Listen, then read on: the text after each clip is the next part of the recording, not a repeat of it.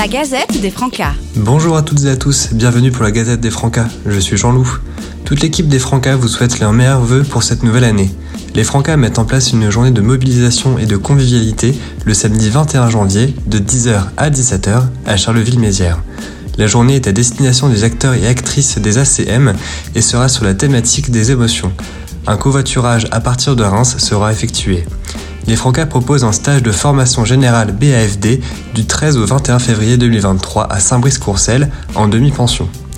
Pour compléter le cursus B A F D, un stage de perfectionnement directeur aura lieu du treize au dix-huit février à Saint-Brice-Courcelles en demi-pension.